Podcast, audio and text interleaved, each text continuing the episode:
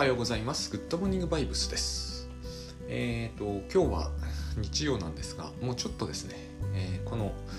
ちゃんとリピートというか、ちゃんとスケジューリングするというのを極力やめようという、これは、その、なんていうんですかね、僕のチャレンジの一環ですね。あの、こう、平日毎日みたいなのを崩すというやつです。あの別に崩そうというわけではなくて、えーと、思い立った時はやろうみたいなそういう感じですね。あのちょっとだけですね。あの Good まあ名前がグッドモーニングバイブスなんで、えー、グッドバイブスからあまり、えーと、かけ離れたくはないにせよあのちょっとこうこのグッドモーニングバイブスもブログ的なものにしていこうかなと。単純にこの流れでいくとやっぱりいつか尽きてもうすでに尽きているなわけですがえー、同じ話を繰り返さざるを得なくなるなというのがありましてえー、っとまあまだまだ精神分析なんて、えー、っといっぱいあるんで話はできるんですが一方でですねあのやっぱりこれは、えー、やっててなんぼなんですよ。最近そのことを土井武雄さんの土井武雄さんの甘えの構造じゃなくて甘えの構造を書いた土井武雄さんのその奨励集みたいなすごい面白いんですけど、えーと、これの話を随時また追ってやっていこうと思いつつ、えーと、特にですね、まあ、土日とか祭日にやるときはあの、まあ、グッドバイブスとかあの精神分析から特に精神分析からは離れて喋りたいなと思うようにもなったりして、まあ、そのまんまいくかは分かりませんが、えー、まあ適当な番組なんで、えー、随時そういうふうに、えー、書き乱していこうと思っています。このことはですね今日テーマにしたいんですけれどもあの昨日ですねえっ、ー、とタスクシュートなんつうんですかねタスクシュートオンラインまあ月に1回ですねえっ、ー、とタスク、えー、管理トレーニングセンターというところのまあタスクシュート中心とした私と大橋悦夫さんと他えーまあ、J 松崎株式会社の面々の方とかゲストの方とか招いてオンラインでセミナーやってるんですね。これ多分誰でも入ろうあのご参加いただけたと思います。でオンラインコミュニティの方は、えーと、随時あの無料でね多分、えーと、募集されているんでこのオンラインコミュニティに入ってさえいただければ、えーと、これを見逃すということはないんですけれどもあのー外にも一般にも今は確か、えー、参加募集かけてると思うのでよろしければあのご参加検討していただければ、まあ、これ聞いてる方はですねちょっと毛色が違うかもわかんないですけどあのまあ興味があるという方そんなにえっ、ー、と場が高くあるもんじゃないんでまああの検討していただくといいかなと思うんですがを昨日やったんですよ。でそこでこういろいろな方のあの、まあ、ご質問なり参加動機などを伺っていてやっぱりこうですね私が昨日は私は、えー、控えめにしているつもりだったんですね。えというのはあの昨日ゲストの方が、えー、メイン講師だったので、えーと、あんまり違う話をしてもですねえーと、聞いてる人に混乱を与えても良くないなと思ったのと、まああのまあ、全然違う話をして混乱の渦の中でやるっていうのも悪くないと僕は思うんだけれども、えーと、結局僕はよく言う話ですが、えー、入り口がどうであれやることは変わらないはずだっていうのが一つあるんですよ。ある意味そのことを、えー、納得するのがタスクシュートだとも思っているんでまあよくある話としてはですね例えば、えー、どんな見積もり時間にタスクごとのねあの自分の行動の見積もり時間をどういうふうに決めておこうとですねえっ、ー、と結局は記録をつぶさに取っていくと落ち着くべきところに落ち着かざるを得ないんですね。え、いくらこう食事は30分で切り上げるとか あの YouTube は1日、えー、30分までとか決めてみてもそのよそのようにはいかないしまたそのようにはいかないというのがですね、えーと、長い目で見ると行くように行くことになるんですよ。えーと、それでは理想はどうなるんだっていう話になるとこの番組のテーマでもあるんですけどその理想というのが、えー、私たちの中には人格が少なくとも絶対1個ではないんですよ。これは分析の常識だと思うんですけどまあその1個じゃないことだけは確実なんですよ。で一つの人格が掲げる理想というものに他の人格が乗ってこないというのがまた一つの問題でして理想はどうなるって言った時の理想は誰の理想だっていう問いが必ずなきゃいけないんですね。YouTube30 分というのが理想だというのは誰の理想なのかってことなんですね。えーと、もしかすると自分の親の理想かもしれませんよ。で、え、いや私は今親の言うことを聞くような年齢でもそういう精神でもないからって言われるかもしれませんがその親っていうのがどこにいるのかっていう問題もあるんですよ。自分の外にいるとは限らないわけですよね。自分の中にいる親なのかもしれないと。で自分の中にいる親が理想というものを持ってるのかもしれないしその理想は自分自身の理想とはまた違うのかもしれないし自分の奥さんの理想とも違うのかもしれないし自分の心の中の奥さんこれはまた実在する奥さんとは別にねの理想とも違うのかもしれないんですよ。だから理想というものを、え掲げてその理想が実現できないということが問題だとしてもそれは誰の理想なのかその理想を実現することが誰にとって一番望ましいのかっていう話を、えっと、置いてけぼりにできないんですよね。でできないからこそ理想が実現簡単にはされないわけで。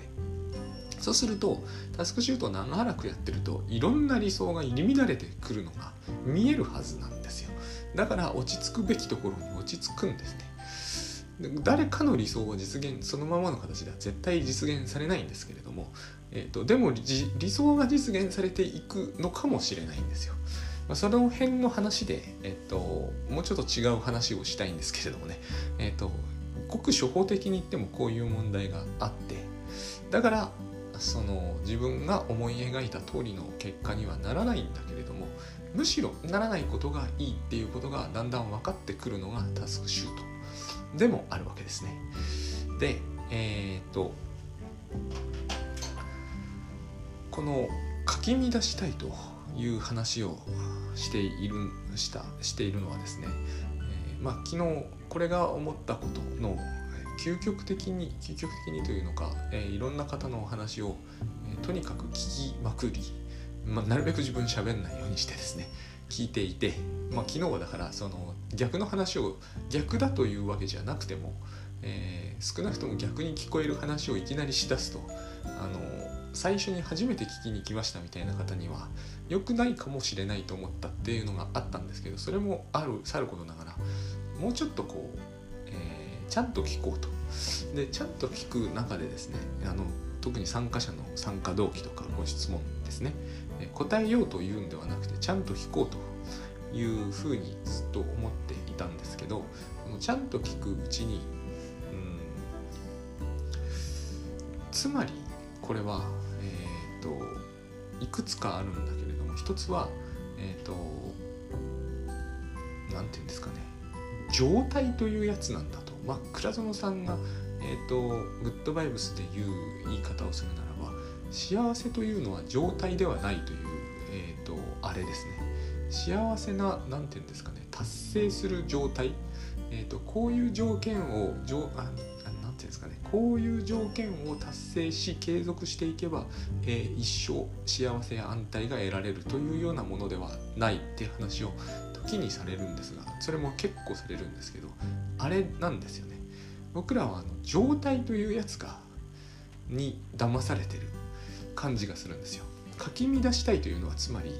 状態というものは、えー、実在していないっていうことを僕らやっぱり絶え間なく意識しておいた方がいいぐらいあの状態というものがある感じを持ってしまうんですね。タスクシュートなんてタスクシュートというのはつまりタスク管理兼時間管理なので、えーと、と毎日とかまあ場合によってはある種の時間帯なるものを意識しがちなんですね。時間帯の帯は帯ですね。この帯状の状態があるような感じがしちゃうんですよ。いろんなここには、えーとまあ、イリュージョンがあるんだけど 錯覚ですね。えーと、ある時間の過ごし方をしないと私たちは幸福ではないとか、えー、ある時間の使い方をここでして次にこういう時間の使い方をするというのが、えー、ことがあたかもそのできていて、えー、そういうことは事実としてありうるんだっていう感じを抱いちゃってるんですよ。事実としては僕はありえないと思うんですね そのようなことは。それは認識であって、事実じゃないと思うんですよ。だけれどもこう今ではそれが世の中でも一応の事実みたいに言われるしそこをさらにタスクシュートのようなもので、えーと、記録に残していくとね、えーと、事実のように見えるっていうえっ、ー、と何て言うんですかねあの影響を及ぼすんですね。こう例えば集中した状態っていう表現があるんですよ。私はそのようなものはありえないというのはこれはですねグッドバイオスじゃなくて心理学がすでにあの最近皆さんが大好きな言葉で言うとエビデンスとして持ってるんですよ集中した状態などというものはないんですよだけれども、えーとまあ、でもこういうのもエビデンスとかいうのは反証のエビデンスもいくらでも挙げられるんでだから私あれをみんながこう好んで持ち込むのがちょっとよく分かんないですよね。あれはこの何て言うんですかね。あの学級会の、えーと、賛成反対みたいなもんで、えーと、いくらでもひっくり返せるんですよ。大概のことは。もうよっぽどこれは確実だろうっていうのだってひっくり返す症状証拠を出してくるなんて容易なことでよくあのようなものがこう何て言うんですかねサイエンスみたいな顔をしていられるものだと正直つくづく思うんだけれどもまあいいですがえっ、ー、とこれを多分あのツイッターとかねテレビテレビでは僕喋る機会は今後も持ちえないでしょうが喋ったら袋叩きだろうなと思うんですけどねこんな情勢では。でもこれほど、えっと、インチキ臭いものも珍しい。もうこのエビデンスでいいならば、えっと、グッドファイブスとか圧勝な感じがするんですよ。毎日毎回喋ってて聞いててもそう思います。もうエビデンスいくらでも集められるなっていう感じがしますね。エビデンスって本当いくらでも集められますからね。あの私もこうこれがアメリカの大学でやっていく重要なポイントだって思ったことの一つにあのエビデンスをいかにうまく作り出すかだっていうこのエビデンスをいかにうまく作り出すかということは、えーと、エビデンスをみんなが信じられるストーリーを描けるっていう意味なんですね。だけどこれは文章で描いたら絶対ダメなんですよ。これを、えーと巧みな文章で描こうとするとハマるんですよね。大体日本人に巧みな英語でエビデンスを信じさせるストーリーを作るとかっていうのはかなりそれだけで難しいしそんなことやる必要がそもそも全くないんですが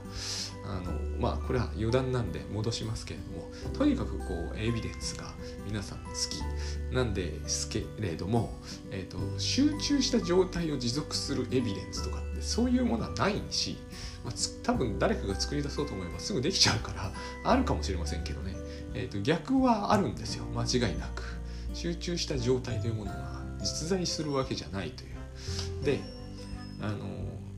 それよりも何よりもですね、えー、集中した状態というものがどうしているんだっていうのが、えー、なくなってしまうんですね、えー、例えば集中が途切れるというあのその何て言うんですかね。まあその、え集中が途切れるのを何とかしたいというご要望が昨日上がっていて集中が途切れるという、えー、問題というのが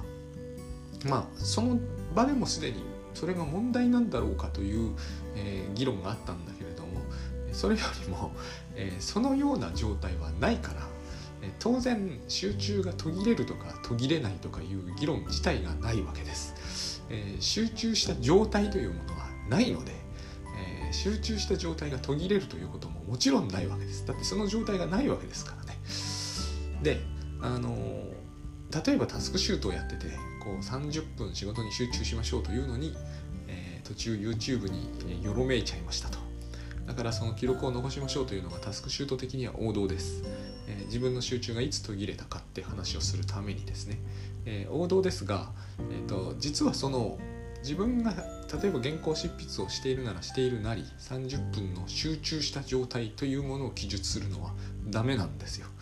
僕はそのようなことはタスクシュートでも何でもないと思うんですね。タスクシュートは原稿執筆30分というのしか記載しちゃダメでこういう話を始めると、えー、昨日のような場では、えー、やっぱり混乱の混乱を巻き起こすだけだなとは思いますけど今喋ってても、えー、要はあの行為を記録するものであ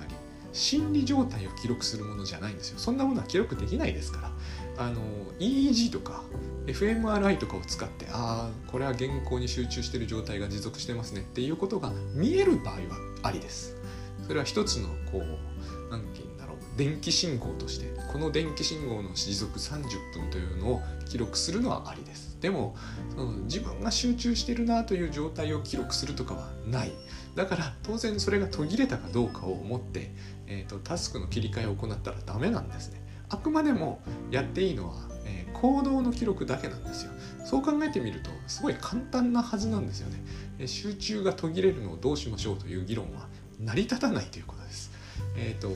執筆が途切れるのをどうしましょうならば成り立ちます。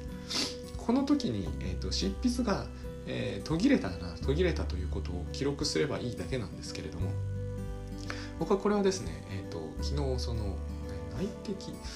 内的中断なんかこう不思議な、えー、話も出てきたんですけど、えーと、それは認められないんですよ。内的中断とか外的中断とか。中断は中断であってあの依頼が来たから中断するというのは中断ですけれどもやめてしまったらそれはもう中断なんですね。で中断じゃないっていうふうに、えー、考える必要が一つまずあります。これは、えーと、そこでもうやめたんです。やめた以上え、ー、とて言うんですかねそれを中断扱いしちゃダメだと思うんですね。これはですねあの変にストイックに聞こえるのが嫌だったからむしろ言わなかったんで混乱云々ではないんですが、えーと私は絶対そうするんですね。えーと、例えば30分ってこの見積もりはどうでもいいんですよ。30分が80分になろうと40分だろうと15分だろうとそんなことは関係ないんです。見積もりというのは事実じゃないんで、えーと、ただの、えーとまあ、言ってみれば蜃気楼なんでそこに置いときゃいい数字であってその通りになるかどうかというのは問題外なんですね。僕の考えでは。それよりも大事なのは一旦始めてしまったものが終わったらそこでもう終わりなんですよ。これは、えーと、僕はタスクシュート的だというふうにギリギリ言えるかなと思っているんだけど難しいかなとも思いますけどとにかくえっ、ー、と何て言うんですかダラダラやるとかそういう話ではないということです。えっ、ー、とある行為がスタートして終わったところが終わったところです。だってタスクシュートって原理的にそうなんですよ。行為の記述以外は許されないはずなんだから、えーと、終わったにもかかわらずそれを終わってないと心理的に定義するというのはそれを持ち込んでしまったらもうアウトだと思うんですね。えっ、ー、と実行しましたと。えーと、中断なりなるななるものをして違う行為を始めましたそこは終了ですよ開始時刻と終了時刻を打てばいいんですたとえ3分でもだからやる前にそういうふうに思っておかないとダメだということですね。えーと、やり始めるんだけれども、えー、なんかこうどこかで中断するかもしれないなと思って始めちゃダメだということです。始めてしまった以上は終わったところがストップなわけです。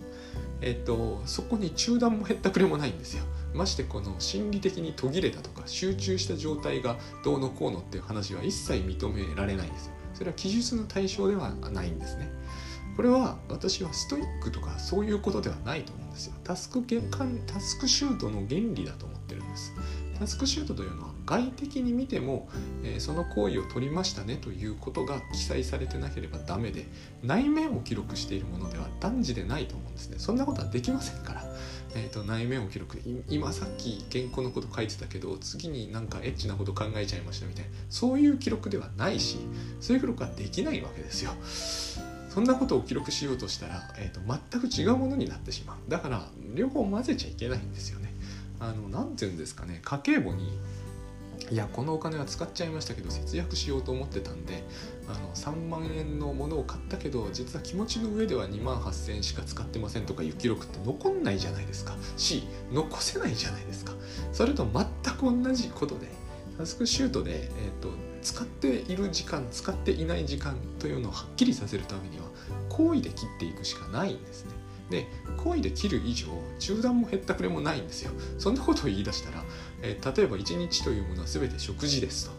えー、ただここの朝のところの一旦中断し昼にまた再開し、えー、夜にまた再開したんですっていう話にもなっちゃうじゃないですかそんなことを言ってたら、え、何にもならなくなってしまいますえー、実は毎日というのは寝てるんだけれども朝になったら中断し夜に再開するんです。でもいいわけじゃないですか。何でもありになってしまうというかその一つ一つの行為が始まって終わったことを意味しなくなってしまいますよね。だから私は、えー、中断という表現は一切認めないことにしてる。終了なんですよ。どっかで目を上げてあの昨日そういう話が出たんですけどふと目を上げて面白そうな本があって読んじゃいました。もうそれは終了です。それを終了としないから、えー、となんかこう中断とか集中状態が途切れたとかいう変な表現になってしまうんですね、えーと、そういうことはありえない。あの事実として存在しない。あるのはただそこで終わったと。代わりにまた違うことが始まったっていうだけのことなんですね。こういうふうに捉えていかないと多分ですね僕は、えーと、記録をつけるのが非常に困難になっていくんじゃないかなとだから、えー、記録が途切れるというあの話になってしまうんだと一つは思うんですね。でこう考えていくとですねえっ、ー、とつまり今ここだけなんですよ。これがやっぱり大事だと思うんですね。えっ、ー、とその行為をしているというのは現在だけなんですよ。え、ー、と過去にしましたとかするつもりでしたとか、えーと、そういうことは関係ないということですね。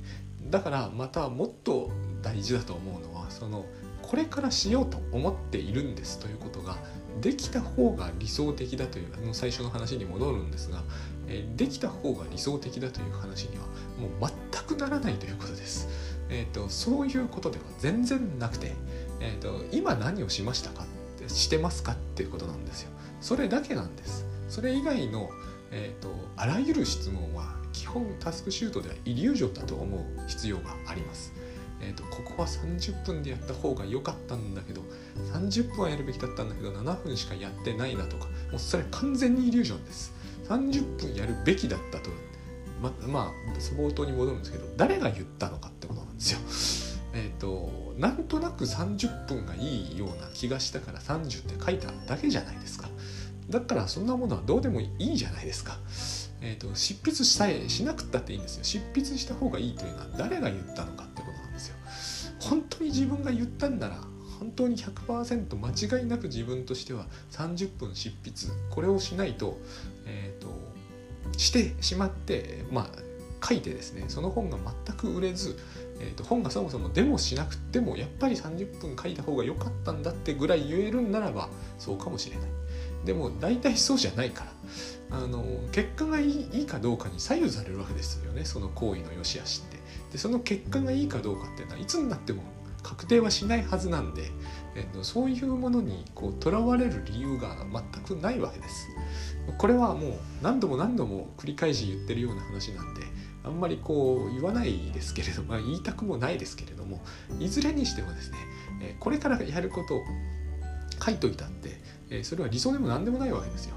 全くそうじゃないと思うんですよね。えっ、ー、と書けば理想だって言うんだったら本当に何だっていいじゃないですかなんか好きなこと書いとけばいいことになってしまうそうじゃないからタスクシュートなわけでえっ、ー、とそこに30って書いてある数字には別に根拠はないわけですよだから、えーと、そんなものはとりあえずの家庭の計算のためにそこにあるものだからどうでもよくて、えーと、その部分その時間帯が持続するかどうかということも関係なくて持続とかはしないわけですから、えーと文章を書くというのは例えば文章を書くという意味でことを言えばですねそういうことではないですから、えーと、その現在に、えー、言いたいことを書くっていうただそれだけですからその時に集中が持続した状態かどうかとか、えーと、何分経っているかとかそういうことは、計測したとしてもですね計測できたとしても意味はありませんで計測はできないです本当はだから、えーとこだわらないことですよえーと、それと比較して現在実際に使った時間が7分だったから価値があるとかないとかいうことが言えるはずがないです。そんなことを、えーと、言えるはず絶対ないじゃないですか。あのアインシュタインがよく僕この例出しちゃいますけどね、相対論を導き出した時に、えーと、導き出したということに価値があるのであって導き出したのが7分だった場合、えーと導き出せずに苦労した300分の方が長いからいいとかって誰もそういうふうには全く考えませんよね。えーと、文章だって全く同じだと思思うんですよ。えーと、いいものが書けるかどうかが全部であって、えーと、それに携わってる時間の長さが、とちょうど良かったのか長かったのか短かったのかを喋っていてもしょうがないと思うんですね。僕よく、えー、と冗談で言うんですけど、長い文字数が良くて、えー、原稿執筆してる時間が長いほどいいんだったらずっとあって打ってればいいじゃないですか。あーあーあーってずっと打ってればいいと思うんですよ。いくらでも文字数稼げるし、えーと、時間もずっと長く取ることがいくらでもできます。で誰もこれだといいとは思わないんですよね。続くことはつまり、えーと、意味あるものを書くってことですよね。で意味あるものが書けるのは現在だけなんですよ。今ここだけなんですね。過去どういういきさつであったかとか、えー、未来の計画がどうなってるかということとは関係ないわけでだから、えーとそこを無理やり関係づけるのはもうやめとこうがいいですね。ていうかそれをやったからといって別に現在何かができるようにはならないと思うんですね。これがあのかき乱したいというかき乱さないでいると僕らは何かこう毎日の習慣がものを書かせてくれるとか、えー、毎日書いているからブログが書けるとか毎日やっているからポッドキャストができるとか平日日刊だからポッドキャストが続くとかそういうあの蜃気楼な法則をエビデンスとともに用意しちゃうんですよ頭の中で。ないわけですそんなものは。ないってことを今僕は、えー、日曜の朝にもかかわらず、えー、大方の予測とは多分関係のない形でつまり予測というものは僕の意思とは関係ないし、えっと、これは意思の問題ですねでやりたいと思ったからやるってことですねでブログのようにするっていうのもえっと、つまり定義を持たない方がいいだろうと思ですね。ブログとはこういうものを書くものですって定義をするとなんか書きやすいような気がしてくるんですよね。例えばブログはライフログをつけるものですとか、えーと、ブログは役に立つ情報を発信するものですとかいうことを考えておくと,、えーと、なんか役に立つ情報みたいなものに意識が向いてブログで書けるっていうふうに思っちゃうんですが、えー、と不自由になりますよねその分。に平日日刊とかにすると不自由になりますよね。だからこういうものは自由であればあるほどやっぱりいいと思うんですよ。なぜならば今ここでやることだからですよ。今ここでやる時に僕らはやっぱり、えーと、自由にやってると思うんですよね。えーと、歯を磨くかどうかは習慣の力によってこうトイレに行きたくて、えーと奥さんと喋ってたいんだけど9時30分になるともう習慣の力みたいなものが僕を無理やり立たせて歯を磨かせるってことは起こったことがないですよ。やっぱり、えーと、意識してやってますよねその時にはその瞬間には。でこれしかやったことがないはずだと思うんですね。えーと、よくあの話題になる車のシートベルトもなんかこう車に乗った途端手がスーッと勝手に動き出すってことは僕は一回も経験としてはないです。やっぱりえーと、車に乗ってその今ここというか現在と現実の中でシートベルトを締めようとかすかには思うんですよ。だから自由意志なんですよあれも。そうじゃないという脳科学もあるんだけれどもやっぱり僕の実感としてはですねどうしてもあれは自由意志だと思えるんですね。習慣の力でなんかイフゼンルールみたいなもので自動でやってないんですよ。なんとなくやっぱりなんとなくではあっても自由意志なんましてシートベルトぐらい簡単にできるものならばともかくとして、えーと、原稿書くなどとなったらそれはもう習慣の力じゃ無理です。あ今日は平日だから書けるとか全然全く少しもない、えーと、これも全く同じで、えーと、全然全く少しもないですよ。平日の朝だから、えー、と習慣の力で8時台で今10時の日曜日ですから関係ないですよ。そのようなことは。関係あるはずがないです。えーと、そのようなものによる強制力というようなものを期待して、えーと、集中状態が、えーと、継続するからやれるなんていうようなものではないと思うんですね。そしてそんなものはいらないということです。すごく簡単にやれます。開始時刻とともに開始して終わった時が終了です。だってまさにそうじゃないですか。私これ喋ってる最中に中断が途切れたからあの集中が途切れたから一旦ちょっと、えー、土井先生の本を読みに中断しましてまた再開しますそういう感覚には全くなれないですね、